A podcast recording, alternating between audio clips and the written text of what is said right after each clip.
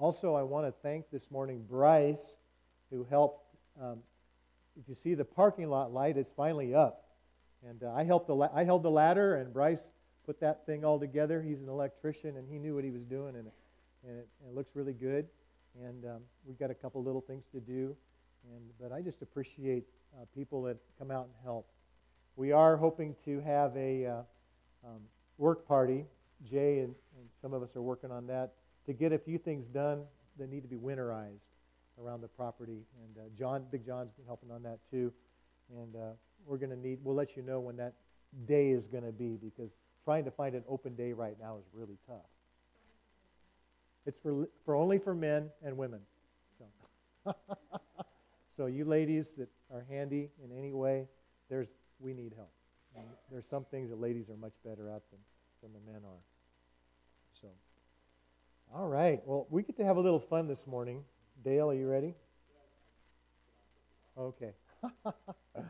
We're going to have a little fun this morning. I'm going to talk about Jesus, the narrow gate, and Jesus, the shepherd of the sheep. So I'm going to need some help this morning. And I'm going to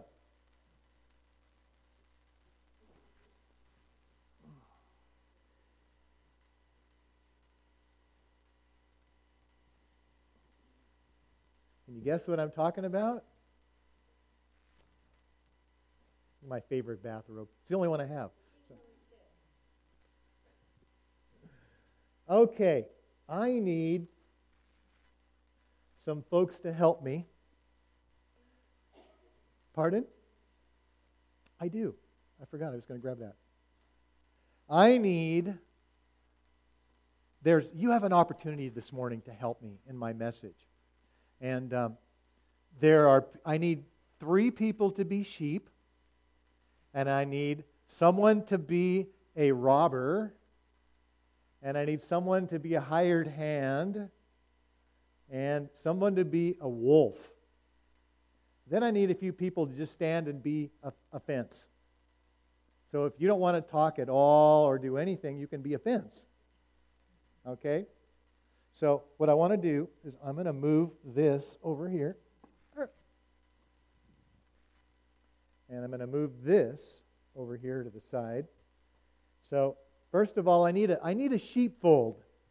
So that means I need a fence. So, who would come up here and just stand and hold hands? Come on up here and just kind of over here. We need like five, five or six people. And make a circle. Good, I got lots of volunteers that don't want to say anything. That's cool. That works. Okay? Now I need three people to be sheep. And you don't have to say anything either, except you can go bah once in a while if you want. So who would will be willing to be a sheep? Okay? And you get a prop you get to wear. We got male male sheep today. So you get okay. All right. Now we need we need a wolf. So I need a guy to be a wolf. And you don't have to say anything except you can, you can kind of go roar once in a while. So I need a wolf. I need a guy to come be a wolf. Is that you, Brett? All right. You have some things to put on. And I need um, somebody who's really cool to be a hired hand. And you don't have to say anything either. John, okay. Hired hand. And finally, I need a robber. And the robber doesn't have to say anything either. So, you be a robber? Okay. You get to put these on. You can do it over there. Put those on. Okay? You guys need to kind of make a circle with an opening for, for the gate. So let's put the opening like right here. Go that, go that way a little bit. Okay? So the opening's right here. Okay? Spread out a little bit. Spread out a bit. Come over this way. So the opening only needs to be this wide. Okay? Okay, good. All right.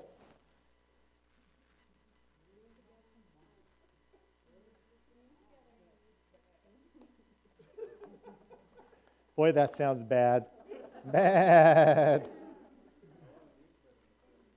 Okay, I'm going to read from John chapter 10 and you get to we're going to we're going to walk through this together and you guys get to uh, some of you get to do the acting out. Doesn't Brett look great? Brett is the wolf. Brett is the wolf. Where's your tail? It's right here. He's got a tail. Okay. Okay. So Jesus is talking, and Jesus says, I tell you the truth. I am the gate for the sheep. Now, in the Middle East, guess who's the gate? The sheep pens were made out of stones, made a fence like four feet tall, so sheep couldn't jump over it. And there was an opening. And in the Middle East, I don't think they had metal hinges and stuff very available. So the shepherd actually sat down in the opening. So I'm going to be the gate. So I'm going to get a chair. So let me grab this stool. Whoops. What, what, yeah. So you guys come close so that the gate's closed. So I am the gate. Jesus is talking to us. I am the gate for the sheep. All who came before me were thieves. So, thieves and robbers. But the true sheep did not listen to them. Yes, I am the gate. Those who come in through me will be saved.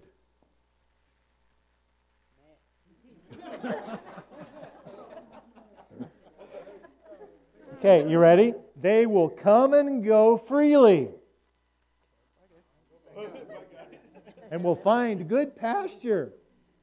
They will find good pasture. They come and go freely. Bad. okay, the thief's purpose, where's our thief? Is to steal and to kill and destroy.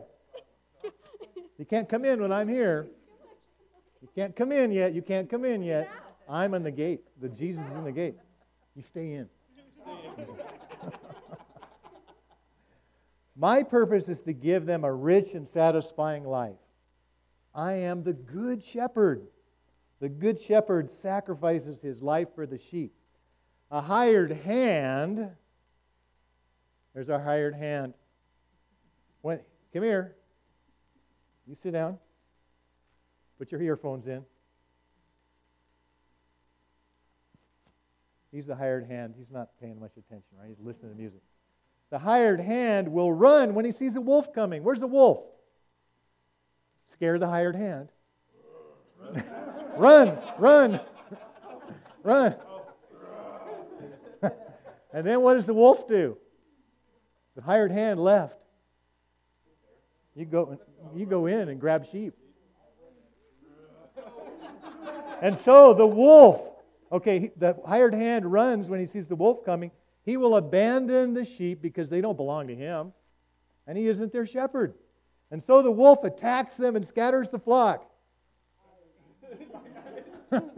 Chase them. the hired hand runs away because he's only working for the money. and he doesn't really care about the sheep. I am the good shepherd. I know my sheep. Come on back. And they know me. Just as my Father knows me, and I know my Father, so I sacrifice my life for the sheep. I have other sheep too that are not of this sheepfold. There you are. I must bring them also. They will listen to my voice, and there will be one flock with one shepherd. All right, let's give these guys a hand. Thank you, sheep.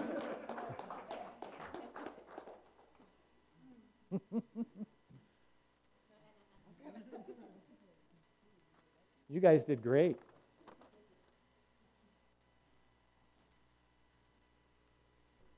Now, you'll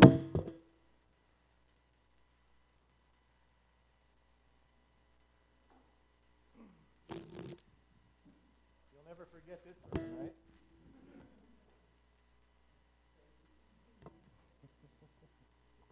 You know what my favorite verse in that is?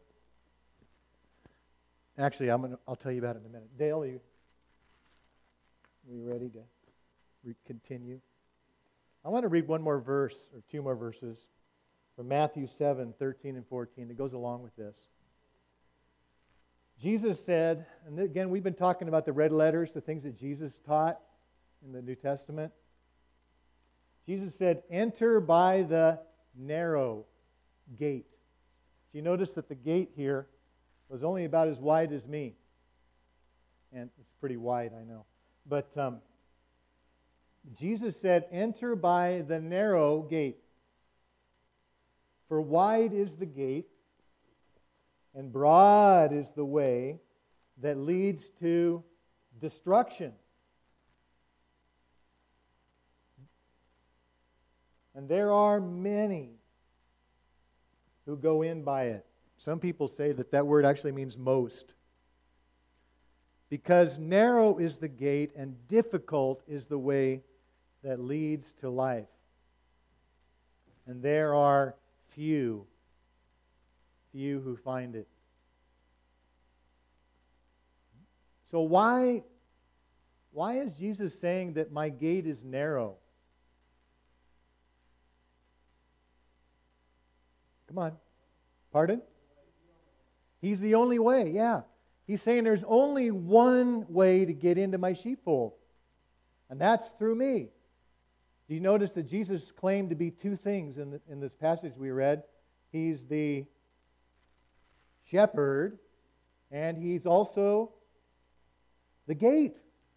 In some translations, it's the door, but door doesn't work too well if you're with sheep, right? Gate works much better. That's really a good, better translation. So, anyway, that favorite verse of mine is it says, They will come and go freely. Do you notice that the sheep were able to come and go freely? But what about, what about at nighttime? What do the sheep do? Do they come and go freely? Where are they at night? Yeah, they're in the sheepfold. Why? When does the robber come? When does the wolf come? At night. And so at night, the, the shepherd becomes the gate and says, Don't leave, because he knows how dangerous it is for sheep. You think sheep sometimes get upset because the shepherd says, You can't go out? How many of us had kids at home and at night they wanted to go out on a Friday night and you were going, No, I don't want you to go out to that party or that whatever it is? And did those parents do that for a good reason? Did they know better? They know what happens. Did you ever hear the saying that nothing really good ever happens after midnight? Yeah. We got testimony there.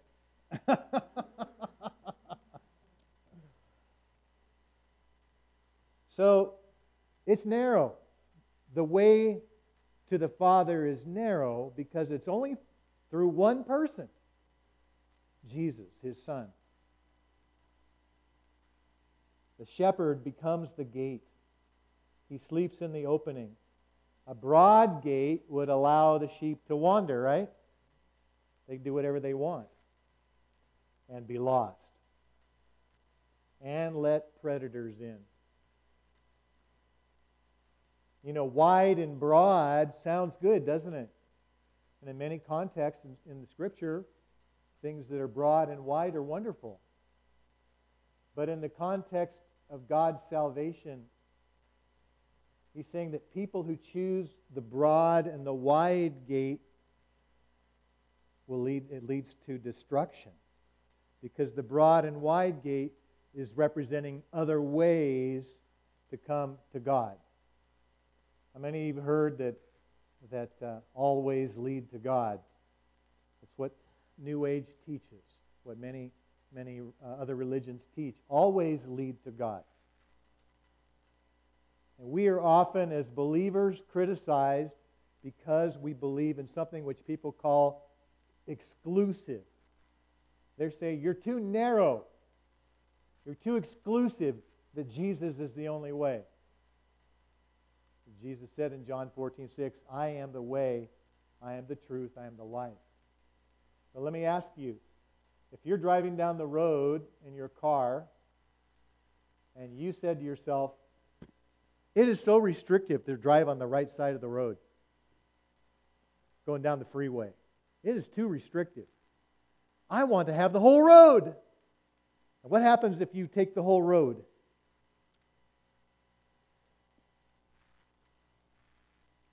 You know, I, I heard about a, a state patrolman just last week. He saw a drunk man coming on an on ramp to go into the wrong lane of traffic on a freeway. And in order to stop him from hitting the traffic, he rammed the guy with his own car and was almost killed.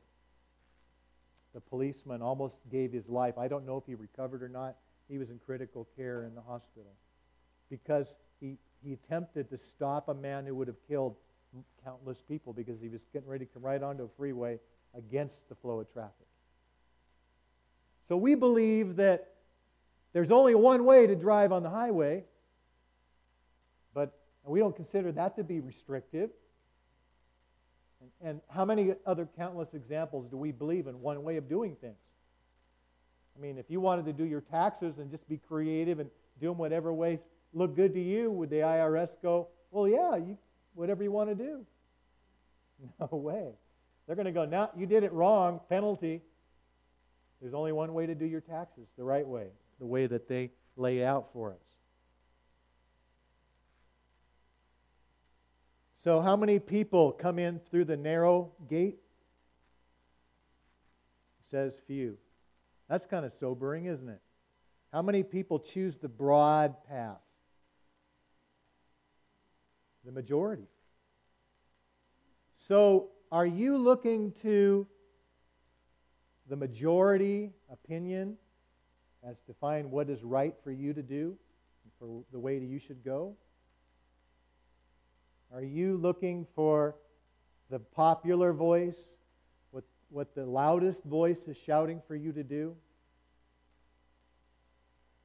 Brooke and I watch a little bit of TV, and it's hard.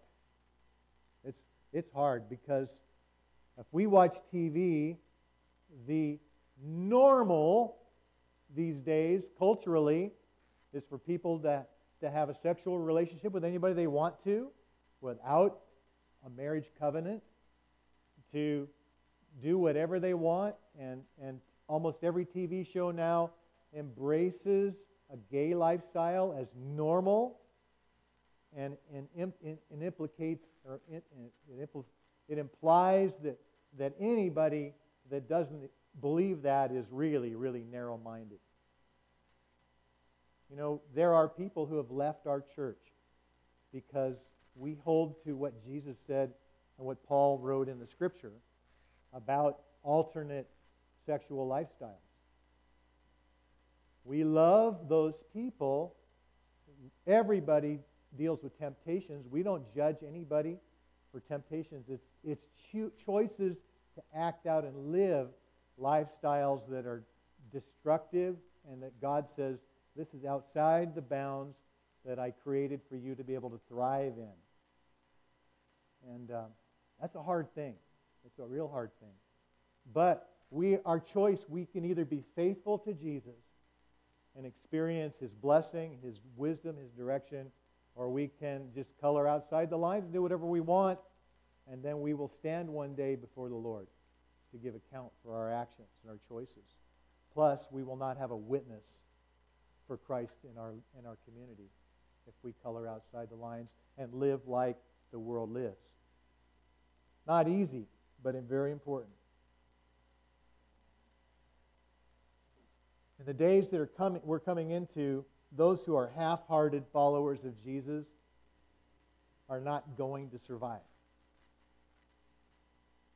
I know that sounds blunt, but it's true. You remember the story in the Old Testament about the prophet going to the king? And he told the king, he gave him this packet of arrows, and he said, Smack the arrows on the ground, on the floor. And the, so the king grabbed the arrows and he, he smacked it three times on the ground. And what did the prophet say to him? He said, You idiot! If you had smacked it six or seven times, you would have defeated your enemies completely. The, the enemies being the Syrian Empire at that time. But he said, because you only smacked it three times, you're only going to have victory for three years. What was the real issue here? It was the king's heart. The king either didn't take the prophet seriously or he was just half hearted. When the prophet said, Smack the ground,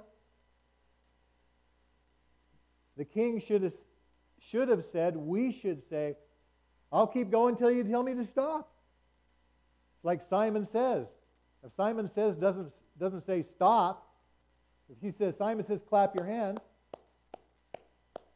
we keep clapping until he says, Simon says, stop, right? When the prophet, or if Jesus says to us, smack the ground with those arrows. If we have mild desires and we're half hearted and we stop briefly, who are we really thinking about? Are we really thinking about God? We're thinking about ourselves, how we look. God is calling us to be people that, are, that don't care about anybody's opinion except the Lord's. And in these days we are coming into, we've got to make up our mind who is really master of my life. You see, there's a big difference between being a citizen of Alliance who attends church and believes in God versus being a sold out son and daughter believer of the Lord Most High, a disciple of Jesus. Because the one person is really still running their life. I'm in charge, I choose to attend church. I'm in charge. I believe in God, sure. But really, I'm the one calling the shots. But when it comes to a disciple, follower of Jesus, they say, My life is not my own to direct. It belongs to the one that purchased it. Jesus Christ purchased me with his precious blood on the cross. And I will only go where he goes. I will only do what he does. I will only say what he tells me to say. And we've got to be at that point where it doesn't, I'm not talking about how well you're performing. I'm talking about who you have chosen to be first in your life. If Jesus isn't first, you're going to have a really, really, really hard time. And you may not survive the days ahead. I'm speaking these things to us as a congregation because I want to be able, I want to have a church in two or three years to be able to preach to, to be able to pastor. When we lose somebody because they've been snared by the world and believe the lies of the enemy and have gone and, and uh, no longer come for whatever, for those reasons anyway, it breaks my heart. It does. And I don't want to lose to the enemy anybody that I can possibly help stay the course. We must deal with this issue of believing that Jesus is the only way. It's really, I've, I've talked to a lot of people that believe that God is unfair. If, if Jesus is the only way, the only way, then God must be unfair. Because how could everybody hear about Jesus in time to be saved? I want to talk about this for a second, but I want to give you a little bit of background first. In the Old Testament, how were people saved? Tammy, how do people get saved in the Old Testament? Yes, following the law.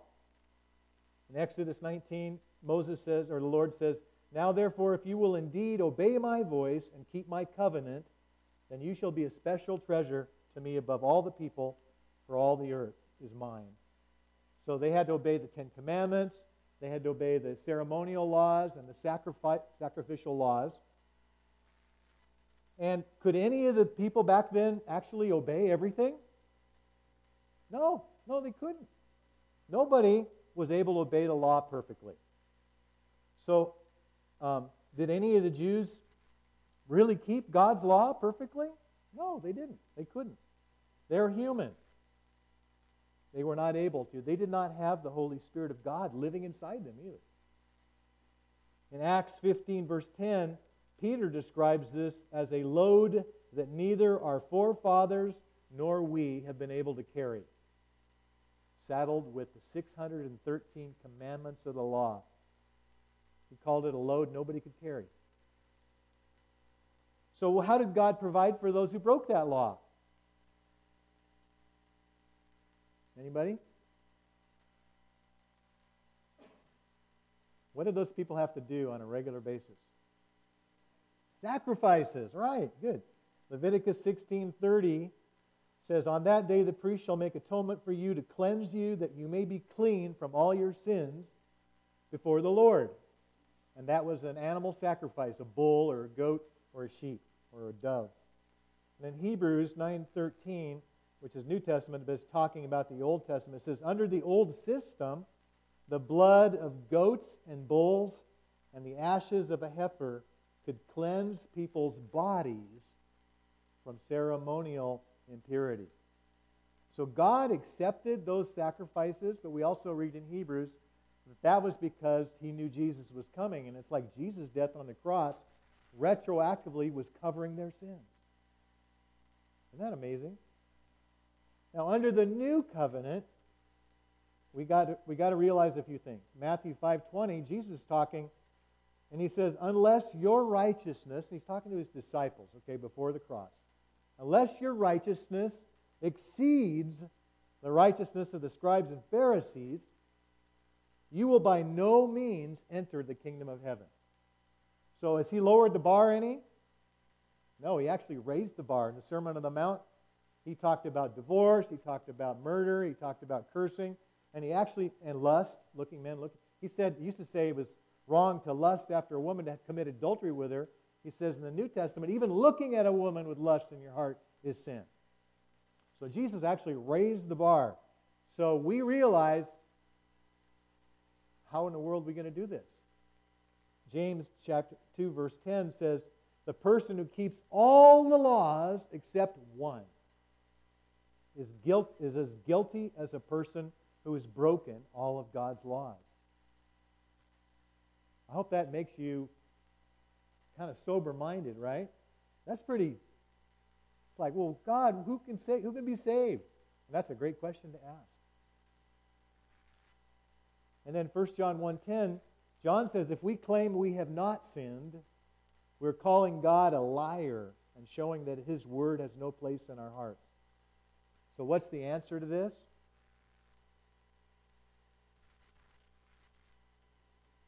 Yeah, sacrifice of Jesus for our sins. Let me read again in Hebrews 9. Under the old system, the blood of goats and bulls and the ashes of a heifer could cleanse people's bodies from ceremonial impurity. How much more now the blood of Christ, the blood of Christ, we just talked about that, we just took communion, will purify our consciences from sinful deeds so that we can worship the living God. For by the power of the eternal Spirit, Christ offered himself to God as the perfect sacrifice for our sins. And I love this verse, Romans 5:17. For if by one man's offense death reigned, who is that one man? Adam. Yes, Adam. So by Adam's initial sin, death was spread to the whole human race. Much more, those who receive abundance of grace and the gift of righteousness will reign in life through the one, Jesus Christ. Paul is saying there that just like with Adam, sin was spread from one person to everybody, it's like an infection, right? Now, through Jesus, he's saying that we receive a gift of grace and a gift of righteousness so that we can reign in life. Does reign mean just getting by? I'm reigning in my life. Reigning means you're experiencing power. You're experiencing success. You're experiencing victory in your life. And that's what Jesus has provided for us. In the Old Testament, the sacrifices, the animal sacrifices, covered me when I sinned, okay? But in the New Testament, Jesus' sacrifice empowers me to not have to sin. To not have to sin. You get the difference? In The Old Testament, It was expected that nobody could keep the law, and so the sin, the sacrifices are just to keep purifying you because you got dirty because of sin. But in the New Testament, Jesus sacrificed one time empowers us through the gift of the Holy Spirit and the gift of his righteousness actually live a life in which we reign. We experience overcoming grace and power in our lives. So we don't have to sin. Does that mean we never sin? No, that's right. I love 1 John chapter 2 1 says, But if you do sin, there's a sacrifice that covers it. The blood of Jesus covers you. The gift of not having to sin such an awesome thing. I don't know about you, but you should be experiencing transformation as a Christian believer, where you actually are finding your desires are changing. Temptations are not affecting you like they used to when you didn't know the Lord. That doesn't mean there aren't going to be some strongholds that you got to deal with and battle through. Depending on how much you sowed in those areas when your old life, you may have some issues that take time to work through. I had years of dealing with certain issues in my life before I really experienced real victory. But there's hope because His Spirit is working and living inside of us. So Jesus is the way. I just want to read a few verses that will help you with that. And, and if you've got the notes this morning that are over there on that little table, I really encourage you to look these up and, and think and meditate on them this week. So I've already read John 14, 6, where Jesus says, I am the way, the truth, and the life. No one comes to the Father except through me. So has anybody come to God the Father apart from Jesus? Nobody. Okay? We're going to talk about that in a minute. Acts 4:12 says there's not salva- there's no salvation in any other name. No other name under heaven given by which men can be saved men and women. John 5:12 says, "He who has the Son has life. He who does not have the Son does not have life." You can't get much clearer than that, can you? We really got to get this right, and we've got to be careful that we don't judge God and judge God's motives. 2 Peter 3 9 tells us God's heart. Peter writes, The Lord is not being slow about returning, about his promise, as some people think. No, he's being patient for your sake. He does not want anyone to be destroyed, but he wants everyone to repent. But you see, God created us with a real will. We can really choose. We have real freedom to choose for God or against God. I'm not going to go through all these verses. But I wrote some verses down there Revelation 21 13, John 7 37, John 3 16. John 3 16. Whosoever will, right? God gave us an amazing, uh, incredibly strong ability in our choice, our ability to choose, our free will.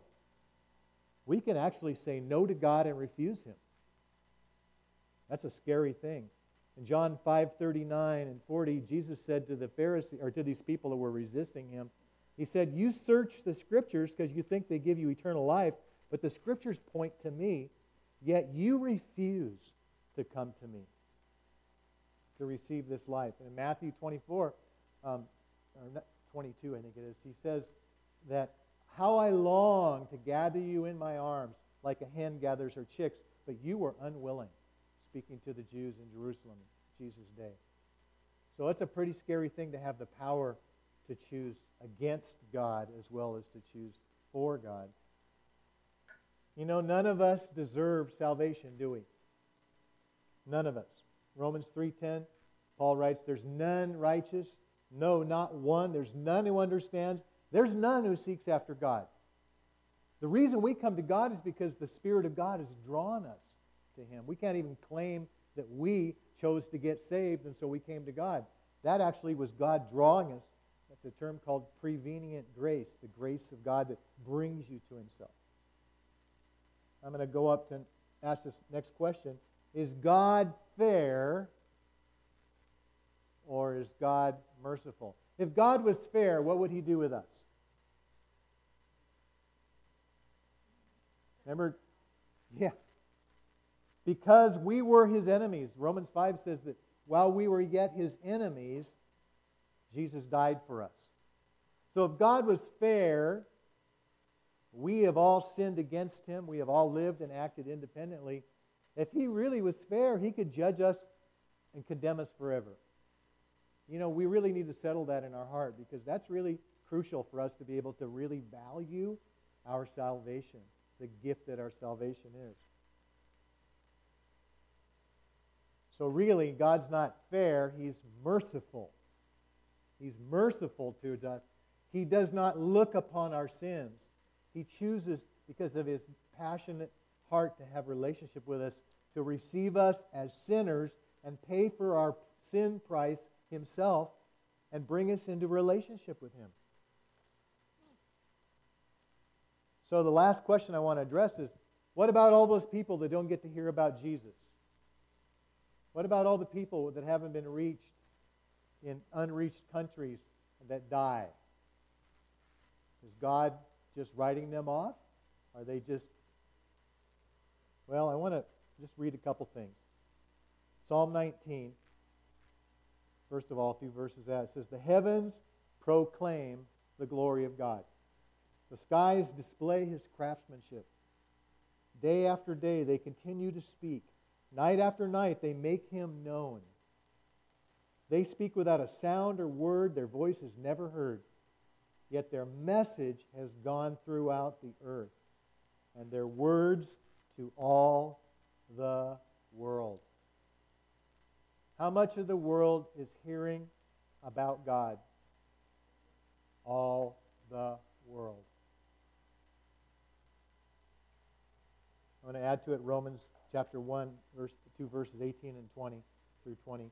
For the wrath of God is revealed from heaven against all ungodliness and unrighteousness of men who suppress the truth. The tr- part of that truth, what's that truth? He, he explains it. He says, Because what may be known of God is manifest. What does manifest mean? It means to be shown or revealed, right? So, what is to be known about God is revealed to them. For God has shown it to them. For since the creation of the world, now listen to this, his invisible attributes are clearly seen. What are some invisible attributes of God? Patience. When you look at creation, what do you see about God? Beauty. You see God's care and protection and love. You know that if the sun was one degree further away from us than it is, you know how much of the earth would be covered in ice? If the sun was one degree closer than it is to us now, do you know what kind of heat we would be experiencing? God created an earth that is a perfect environment for us. Because what may be known of God is manifest to them, for God has shown it to them. For since the creation of the world, his invisible attributes are clearly seen, being understood by the things that are made. Then he lists some of those attributes, even his eternal power and Godhead, so that they are without excuse who suppress the truth and reject God. Okay? You got to understand that God goes to amazing lengths to reach the people of this earth. Nobody goes to hell that doesn't choose to go to hell. You believe that? I do. I'm convinced of that. If anybody is looking for God, God's going to make sure that they bump into him. Listen to this. In the book of Revelation alone, during the tribulation period, we see God reaching the population that has still on the earth after the rapture by four different ways. He's trying to reach those people to save any that will come to him during the tribulation. And these are people that the day after the rapture, the earth doesn't have Christians on it. Because all the Christians that have put their faith in Jesus have been, have been taken away to be with the Lord, and then they'll return with him when they return. I know that we have some different views on that with some of us, but I'm just kind of simplifying it for now. Because the point I want to make is that God's dealing with primarily people who've rejected him. And look what he does. First of all, he brings a special angel, Revelation 14, verse 6. I saw another angel flying in the midst of heaven, having the everlasting gospel, which is the good news about Jesus, to preach to those who dwell on the earth, to every nation, tribe, tongue, and people. Who is that angel going to hit? Who is he going to speak to? Every nation, tribe, tongue, and people. Everyone on earth is going to see an angel telling them how to get saved. Does that sound like God really trying hard to save the earth? Well, then he adds to this in Revelation 11, verse 3. He, he brings out two guys called the two witnesses who prophesy and do signs and wonders, and the whole earth watches them. And we know that today we can do that because of media. And at one point, the Antichrist kills them, and three days later, they're resurrected on TV.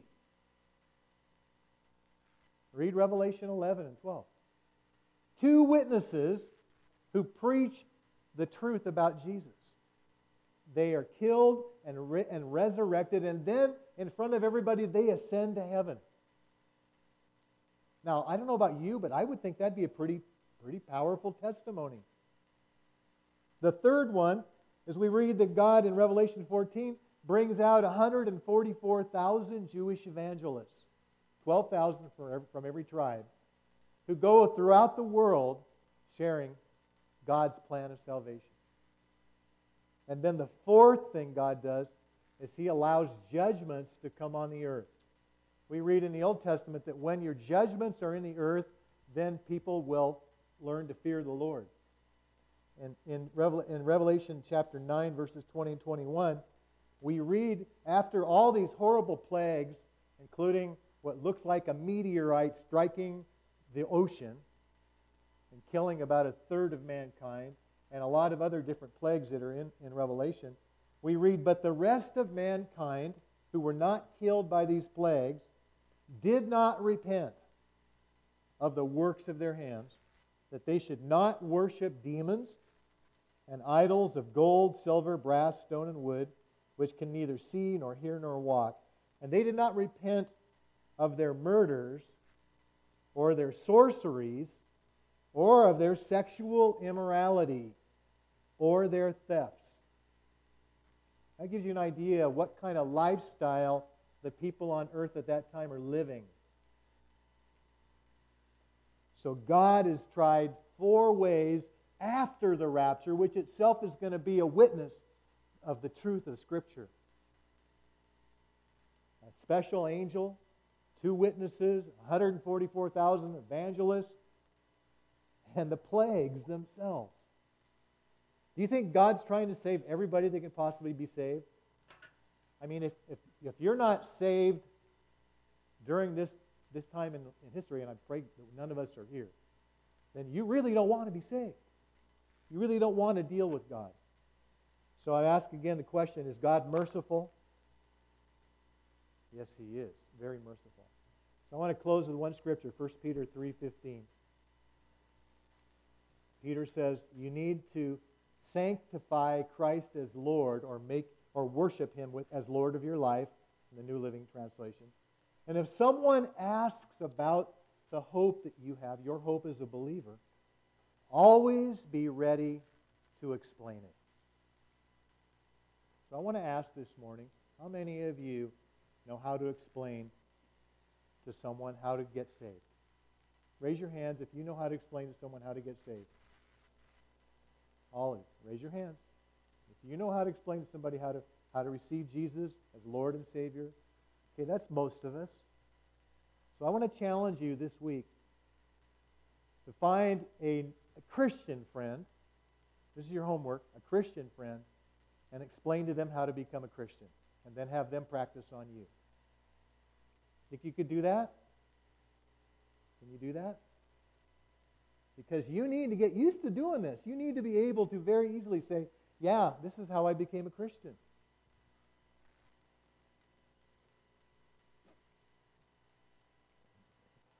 Okay, we're, we're, we're pretty much done. Just a few questions as we go, and I'm sorry I'm a little bit over today. This morning, are you a true sheep? Remember, we talked about the true sheep? Recognize the voice of the shepherd and not the thief or the robber or the wolf. Are you submitted to Jesus as your shepherd? Do you recognize who the wolf is and who the hirelings are? They're not the same. We know the wolf kill, steal, and destroy, right? Hirelings are people that appear to care for you, but they really don't care about you. They do not give their life for you. Okay? Is Jesus your gate this morning? Are you staying where you're supposed to be when he says, stay in tonight? It's not safe to go out. Are you listening to him? Is he really directing your steps? Do you really go to him and say, Lord, what do you want me to do? Or do you just kind of like do what you want to do? Do you accept that Jesus is the only way to the Father? And that he has a heart and knows how to reach everybody in every nation, in every unreached people group. He knows if there is somebody looking for him, he will reveal himself to them.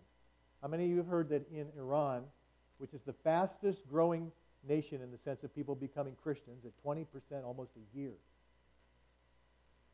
in Iran, thousands and thousands of people have come to Christ without a person telling them they had dreams and angels came to them. And whole villages have been saved because God wants to save people. Isn't that awesome? And finally, have you been judging God's heart about this? Have you been saying God's not fair? He does, he's playing favorites, and some people get a chance and other people don't. That's not true. That's a lie from the pit of hell trying to get you to not trust God, to not trust Jesus. Some here this morning may need to repent for believing that lie. So as we close, I'm going to close in prayer in just a moment. I encourage you, we have prayer up the front. We're going to put some worship music on. And I encourage you to come up and to say, Lord, if this is true of you, Lord, I believed a lie. I didn't think you were fair. I didn't know that you really cared about the whole world and you're actually trying to save everybody that can come to you. So let's close in prayer. And I want to ask uh, Brett, uh, maybe grab another person, maybe Hope, Brett and Hope, come up and just be ready to pray for somebody if anybody comes up to be prayed, need to be prayed for.